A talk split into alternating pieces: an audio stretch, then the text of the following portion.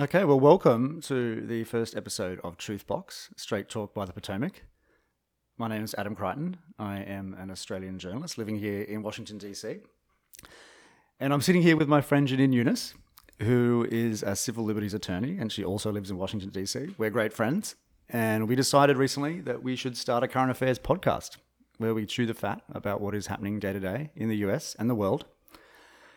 And so I'm going to get in now to talk a bit about how we met. Yeah. Uh, well, thank you, Adam. Um, so I remember uh, very vividly, actually, we had uh, planned a lunch with a mutual friend. We had obviously never met each other at that time, and we were both uh, anti lockdown uh, activists, I guess. We both really opposed lockdowns and other government uh, COVID restrictions. And uh, I we were going to Teddy's, which was across the street from my office, and you were. I remember you got there first, and I walked up, um, and I think I had to wear a mask because they were still doing that uh, performance art where you have to wear a mask to the table and then you can take it off when you sit down. And I sort of cursed or something as I sat down. This is so fucking stupid. And you immediately were like, "Oh my god, see- yeah. oh my god, I hate the mask. This is the stupidest." And Yeah. from then on, we were uh, we were friends. Exactly. that was a great way to bond. And frankly, in Washington, it's you know it's hard to find people who are going to agree with that Yeah. viewpoint, right? As we Yeah. both know, having lived here, we both moved here roughly the same time. That's right, I was first of April last year. Yeah, and I moved first of May, so Yeah. yeah. so neither of us knew that many people. Yeah. And you Still don't know that many people. no one does. No, I know a few more now. But uh, but yeah, it's very hard in Washington uh, to find people who are critical Right. of, of COVID mania. I mean, well, it is. well, there's a there's a government worship. I think it's sort of a bureaucratic. well, one uh, stat that blew me away is 93% of people here voted Democrat. Wow. in the 2018 Wow. election, which is just crazy by That any is- political standard, right? so crazy. uh, yeah, so that probably gives you some indication. But uh, yeah, look, it's um, of course COVID has you know, given us so much to talk about. yeah. Uh, so we're going to focus on that a fair bit in the podcast, I imagine. But we will talk about other things too. And So, hopefully uh, COVID will go away one day. yes, one day soon. yes. Well, it's I think it's like day one thousand now of the emergency, Yeah. or we're no, we are almost at a thousand days of stopping the spread. 14 days. 14, 14 days is now a thousand.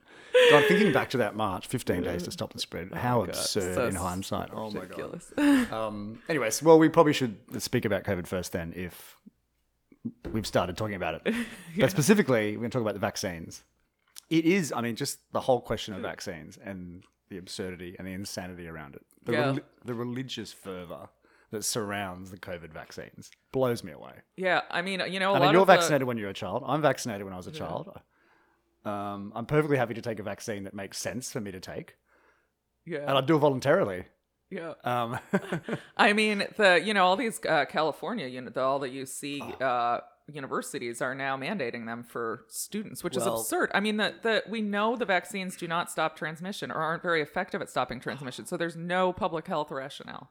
yeah, the cognitive dissonance is extraordinary. Like, it is so clear that it does a terrible job of stopping transmission. I mean, it's just so obvious. I mean, in countries like Australia, Yeah. Very well, how many parties have we been to yeah. together where Yeah. everybody got COVID even though they were it's, vaccinated? It's it's really extraordinary how people who wanted it to be mandatory just Yeah. refused to, to to change their mind about that Yeah. policy. They just Yeah. refused. They really doubled down. Yeah. When it was clearly a mistake. In fact, the you know there was a good paper came out I think last week by nine or ten uh, top doctors saying that the risks of the vaccine for those twenty year olds that you were just mentioning at Yeah. university are far greater than the benefits of having the vaccine. yeah, yeah. Well, Um, which is obvious.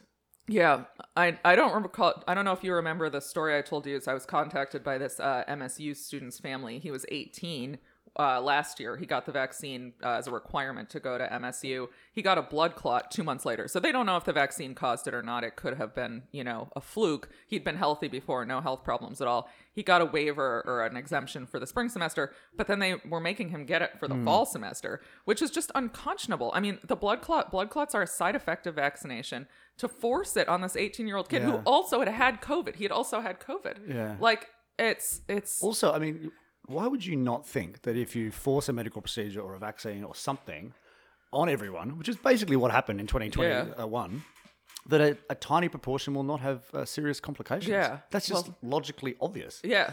Well, they're denying. So I mean, of because, course they're going to be because they've elevated it to this religious, basically this religious But totem. You're not allowed to question. Yeah. You're not allowed. To, Um, and you're not even allowed to say anything negative about it. I mean, all medical products, every single one has some negative side effects, has adverse effects. That's just a Yeah, fact. well, you know what these really interesting? exception. Just on that, Yeah. I was just recently talking to a senior former official in the health department here, and he said, and it was a really good point. He said, you know, all of those, all of those ads on TV for drugs, you know, Yeah. prescription drugs. Yeah. The last half of the ad Yeah. is always the side all the side effects because Yeah. they have to say it, right? Yep. But he said on vaccines, that's not the case. And actually, you can you can get suspended on Twitter for posting the side effects of the vaccines that are on the FDA.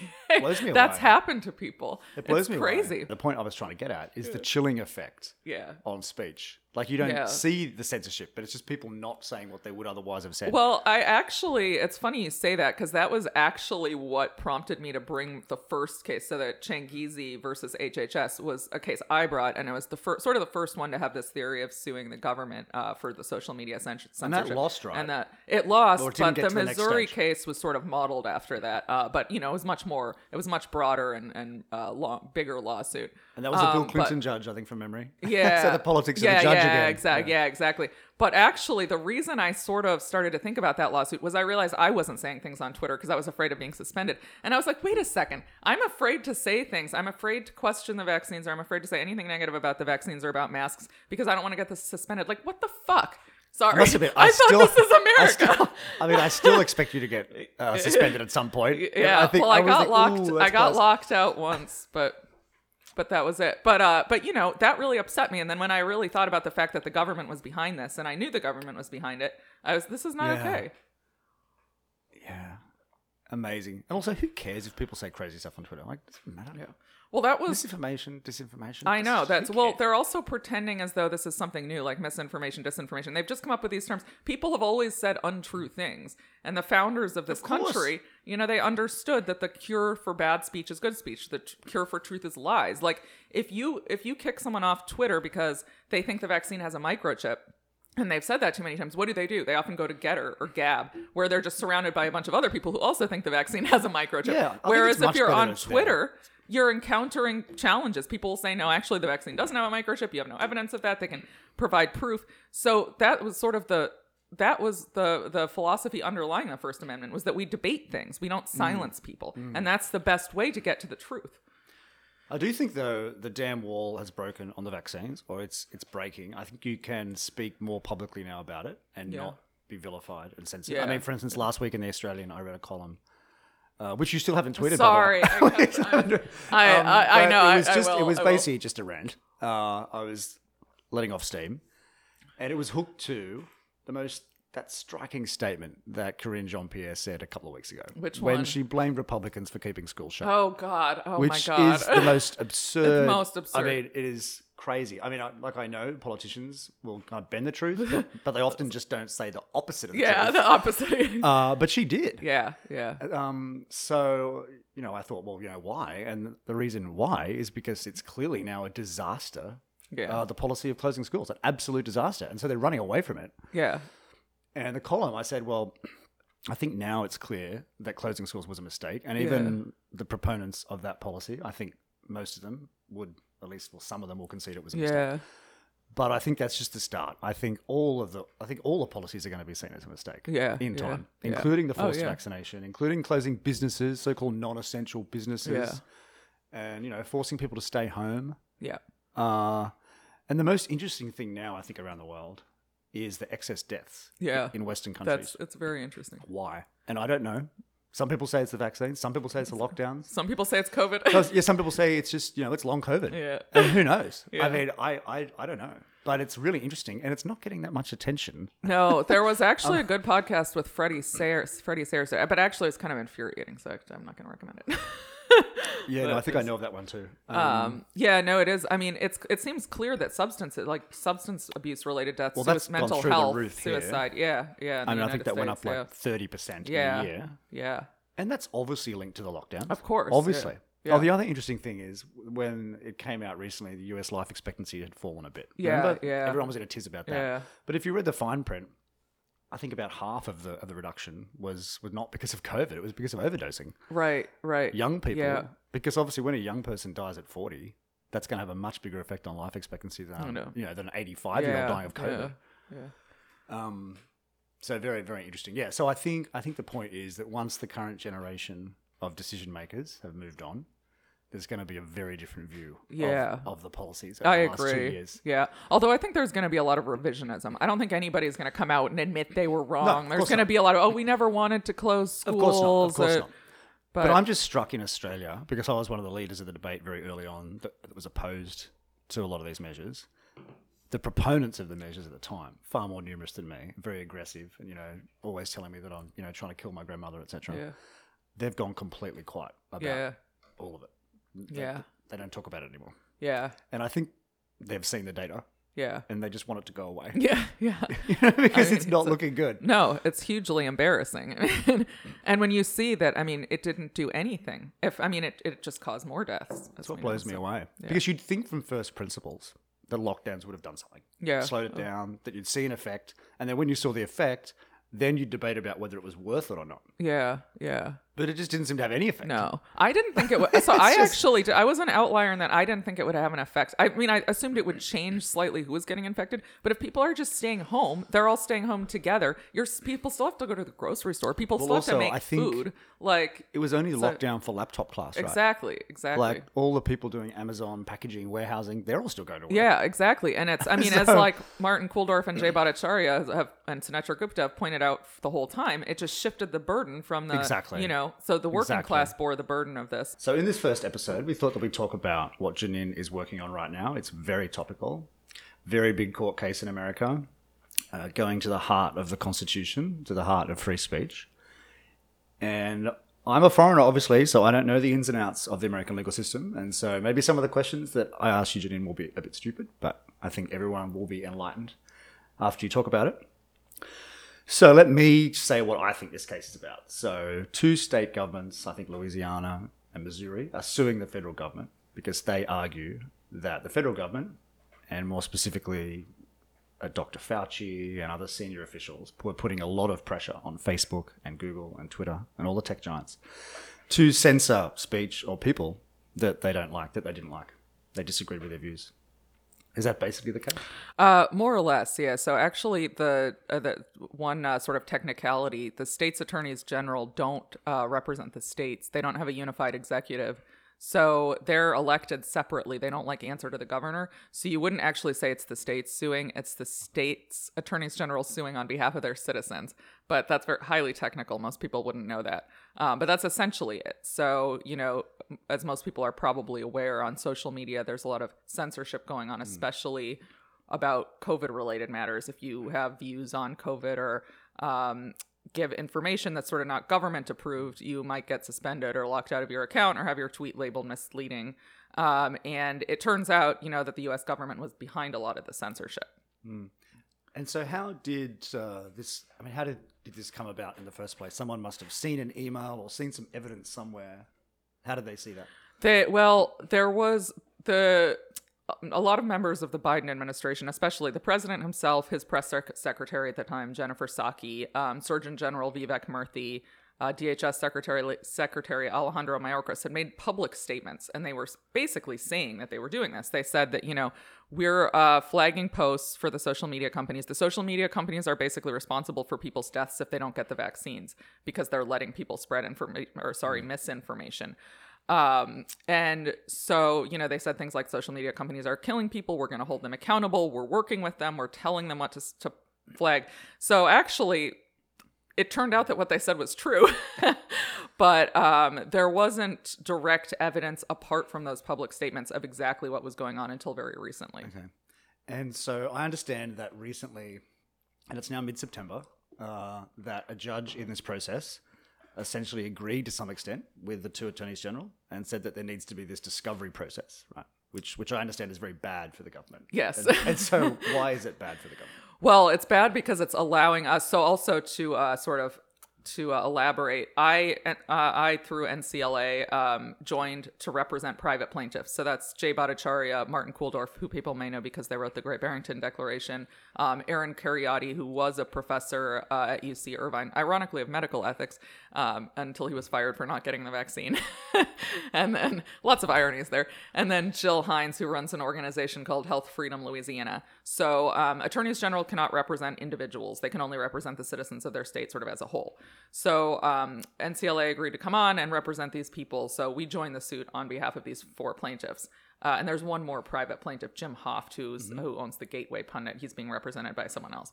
So the judge basically, uh, you know, when you um, we, so we asked for discovery. We basically asked that we have access to certain uh, documents and um, what's also known as interrogatory. So that means we get to ask people questions and they have to answer. Um, and the judge found that there was enough evidence in the record to establish the First Amendment violations we were alleging to allow us to proceed and to get this stuff. And so, you know, basically what we wanted was correspondence between the federal government and the tech companies to see exactly what they were saying to each other. And the judge said, yeah, you can have that, um, which has been, Great. you know, yeah. And so, what's the rough timeline now? When do they have to finish this process? Which, well, the, it's sort of complicated. We're at the preliminary injunction stage, so that's an emergency uh, motion for emergency relief, saying that uh, the our clients are suff- suffering um, um, irreparable harm, their constitutional rights are being violated, and so something has to be done immediately. We can't wait this wait for this to go through the whole court process. So it's pretty rare for a judge to grant um, discovery at the preliminary injunction phase but this is just the beginning. So we could have more discovery in the future. But we the next thing is uh, the judge has ordered Dr. Fauci and uh, Jean Pierre, who's now the press secretary, the White House pre- press secretary, and a number of officials from HHS to turn over uh, various documents. So we're sort of finalizing that, and that should come out in about ten days. That's exciting, then I imagine. yeah, And so yeah, you'll have to troll through all of those, or you've got Yeah. you've got help. That's right. Well, we have a number of attorneys going through them, um, but you, you want a lot of eyes on these things to make sure nothing gets missed. So the first round of discovery was about fifteen thousand Oh my documents. god. um, sorry, 15,000 pages. So, you know, and a, a lot lot. of these are detailed emails you want to read carefully to make sure you're not missing anything. Uh, okay, well, that's all very exciting. Now, what about what about the penalties? Okay, let's say that let's say you win. Let's say your team wins. What does that mean for the government? Yeah, everybody wants to know that.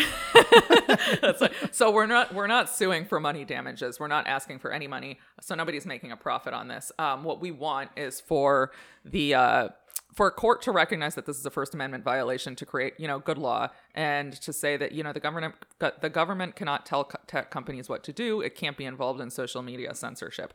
Um, I think one of the interesting things that this case is going to bring up. Um, so the law is, as people probably know, the First Amendment only applies to the government, right? Like private entities don't have a duty to not censor speech, but the government can't censor speech. Now, what people have been saying all along is that the tech companies are doing the censorship, not the government. Um, but when the government is using private companies to do what it can't otherwise do, that's a First Amendment violation. So I think one of the big questions and one of the sort of defenses I think will be raised is that the tech companies want to do this. And if they want to work with the government to help accomplish mutual aims, they both want to stop the spread of misinformation, quote unquote, about COVID. They're all Democrats, they're all lefties, they have the same aims. They can do that. I think that's the wrong way of looking at it from a First Amendment perspective. I don't think that that's a right, the right interpretation of the law. But um, even, but nevertheless, it's not also the appropriate factual interpretation because I think it has to be viewed against the backdrop of these threats of regulation or other legal consequences if the companies don't do what the government says. And and some of the emails also show a level of coercion. It they show that the the employees at tech companies felt as though they were under pressure. What's some of the language? Is there a smoking gun email in your view that just makes it clear that it is pressure and it's not a collaboration? It's that's a good question there. If you, so I think the best is actually Alex Berenson's uh, emails, which did not come out through our lawsuit. So Alex Berenson is a prominent COVID skeptic. Um, he had been booted off Twitter about a year ago in the summer of 2021. Now he had received assurances from uh, tech employees at Twitter, or Twitter employees, I should say, that he had not violated the policies. He wasn't in danger of getting kicked off. And then very shortly after, lost his account permanently. He filed a lawsuit against Twitter, not the government. And through discovery, the court ordered discovery in that case too. he got internal Twitter communications from Twitter employees between Twitter employees, and they were saying things like they had had a meeting with the White House. The White House asked tough questions um, about why Alex Berenson hadn't been kicked off Twitter. Uh, mercifully, we had answers. Now, this shows that you know the use of the term mercifully shows that they felt as though they were under pressure. Um, and then there are other ones also from our discovery. So there's one from um, uh, I can't say his name, but uh, a Facebook Meta employee to uh, Surgeon General Murthy, and Murthy says it's ex- actually text exchange, it's not emails. Murthy says, "Hey, how's it going?" Whenever you have, and the the high up executive at Facebook says. Um, well, you know, not so great. we're feeling a little aggrieved over here because it's not so great to be accused of killing people, but we're going to try to de-escalate. Basically, you know, like That was clearly trying to, to, say. I remember yeah, that, the killing people thing. Yeah. Was, that Biden or Psaki? that was Okay. Biden. I think it was Biden. Yeah, Crazy. it's it's crazy.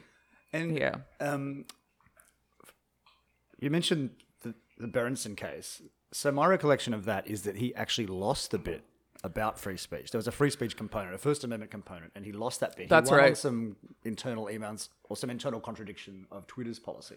He yeah, it was So basically you that- contract. that he lost the free speech? No, that doesn't worry me, but it's a really good question. um, because I think it was similar to a lawsuit I had brought earlier where the judge basically said, you don't have enough evidence that your plaintiffs were censored because of the government. Um, the, the, the tech companies may very well have done this on their own. Um, the, in, I think that these judges were just prematurely dismissing it, frankly, for political reasons. I think that they just didn't, you know, they saw this as like a right wing cause. Um, so, and I think now that we have the evidence we have, they look kind of, they, it's clear they were wrong. Um, Well, speaking of the judge, um, something that's that I notice about the US having been here for over a year is that people often talk about the politics of the judge, where that Yeah. would never happen in Australia because they're not they're not appointed by the government. Well, they are, but it's not a political process.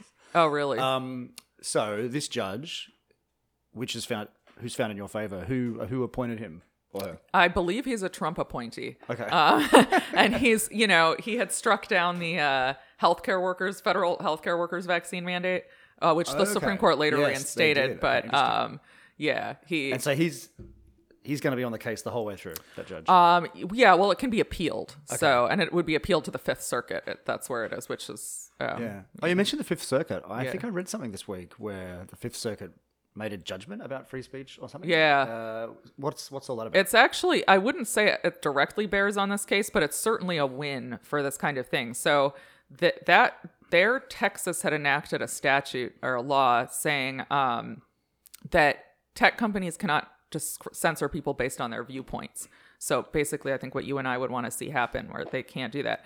And the tech companies alleged a uh, that that violated their First Amendment right to sort of curate their platforms to uh, give the kind of message they wanted. A lower court had agreed, um, but the the Fifth Circuit, which is the appellate court in that jurisdiction, said um, no, like censoring speech is not speech. Like you're trying to argue this is a First Amendment violation of, of the platform's right to speak, but censoring is not speaking. Like that's not, and they don't curate, you know, they don't.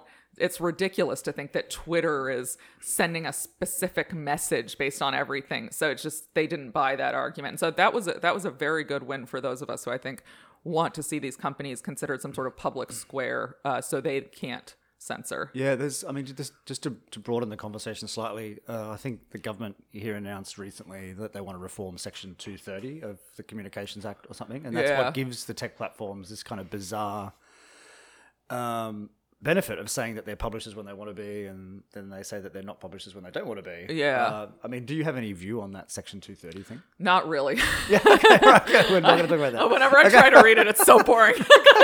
All right, all right. Well, back to Don't put that- Well, well, something something else I saw this week, which is definitely related. I I saw some clips yesterday of Senator Josh Hawley uh, talking to Facebook executives. Yeah. and that was definitely about this stuff. He Yeah. was saying to this, I think it was Chris, someone from yeah, Facebook. Yeah, Chris Cox. Yeah, he was saying, look, He mentioned this case at the Oh, end. really? Yeah, yeah, yeah. Okay. Yeah, the end of the clip. and I didn't see the end of the clip, so I don't know Oh, what Chris yeah, Cox said, but I assume he said, "Oh no, we didn't do that," or that's well, or just as you suggested earlier, it's a collaboration with the government. You should definitely watch it to the end because, like, the last minute is so good. Hawley's like, So you're saying this? You're saying that you're working with the government and you're doing what the government wants and you're censoring people because the government wants it. And Chris Cox is like, Yeah, yeah, we think that the go- what the government is doing is that this is what we want to do. And Holly was like, Okay, well, my view of the First Amendment is that private co- private companies that act on the government's behalf are essentially government actors and are therefore guilty of First Amendment violations. And you just confessed to that. So uh, you should probably go That's- talk to your lawyers. really? That's quite funny. That is quite it was funny. it I was the last minute was the best. That is quite funny.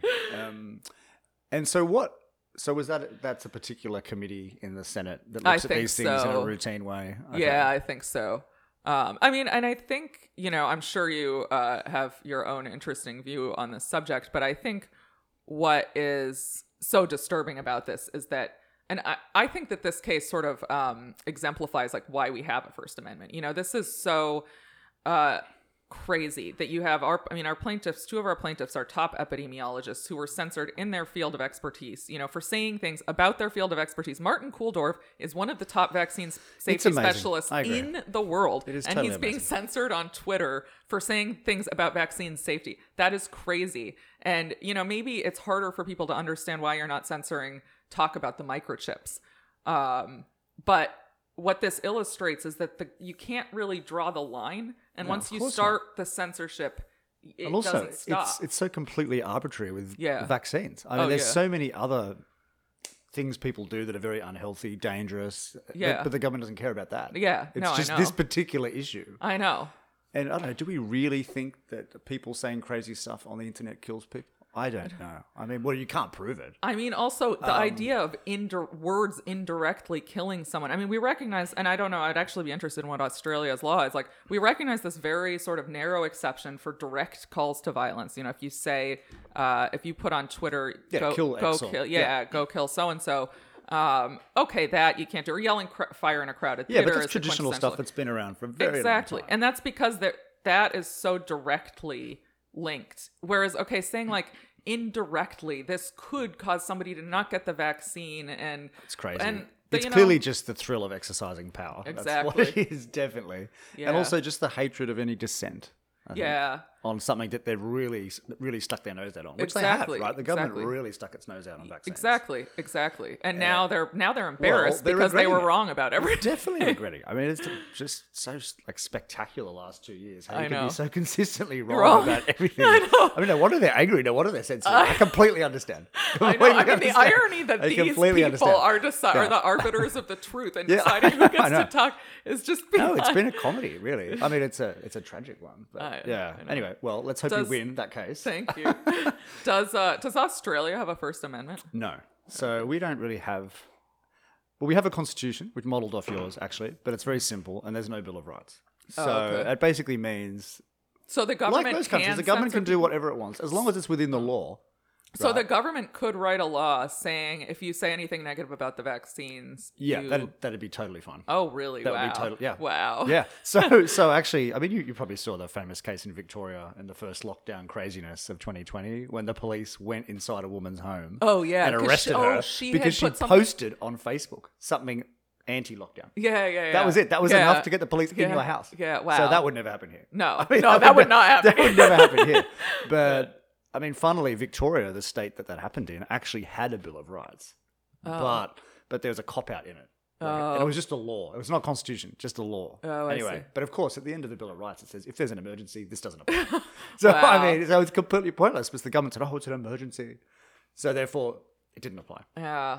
But it was it was a real lesson, I think, to Australians and and in fact to Canadians and to British, because it's all the same, that they don't have any rights. Yeah. Right. Yeah. I mean, what struck me when I arrived here is that it's much harder for governments here to get away with stuff like that. I mean, they can and do, and they try, and sometimes they do get away with it. Yeah. But there'll be a lot of lawsuits, and some of them will win. yeah.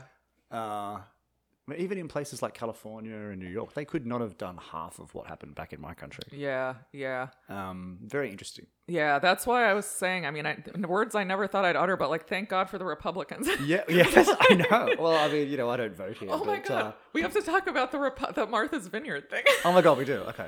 Well, It's brilliant politics, isn't it? Such brilliant politics. I mean, it's- What's your take on it? Actually, I'm curious. well, I just think it's fantastic politics. I mean, sure, it's a political stunt, Yeah. but it's a political stunt with a very powerful point. yeah, and and it it does. I mean, it achieves two things. It it does actually relieve some of the burden from these states because they're actually you know foisting the cost of looking after these people on these other places. yeah, So that's that's one thing. But it also just draws attention to to the hypocrisy Yeah. of these so-called sanctuary Yeah. cities. Yeah. Which I'd never heard that term actually. Oh, Uh, really? No, because there's no such thing in Australia as a sanctuary city. But apparently, and I don't know, maybe correct me if I'm wrong, this is something that some cities came up with during Trump Yeah. to kind of yeah, express how wonderful they were and Yeah, caring yeah. to contrast themselves with Trump. yeah, Um, so no, it was uh, you know, I mean, it was Greg Abbott's idea, the governor of Texas, I assume his idea, or one of his advisors.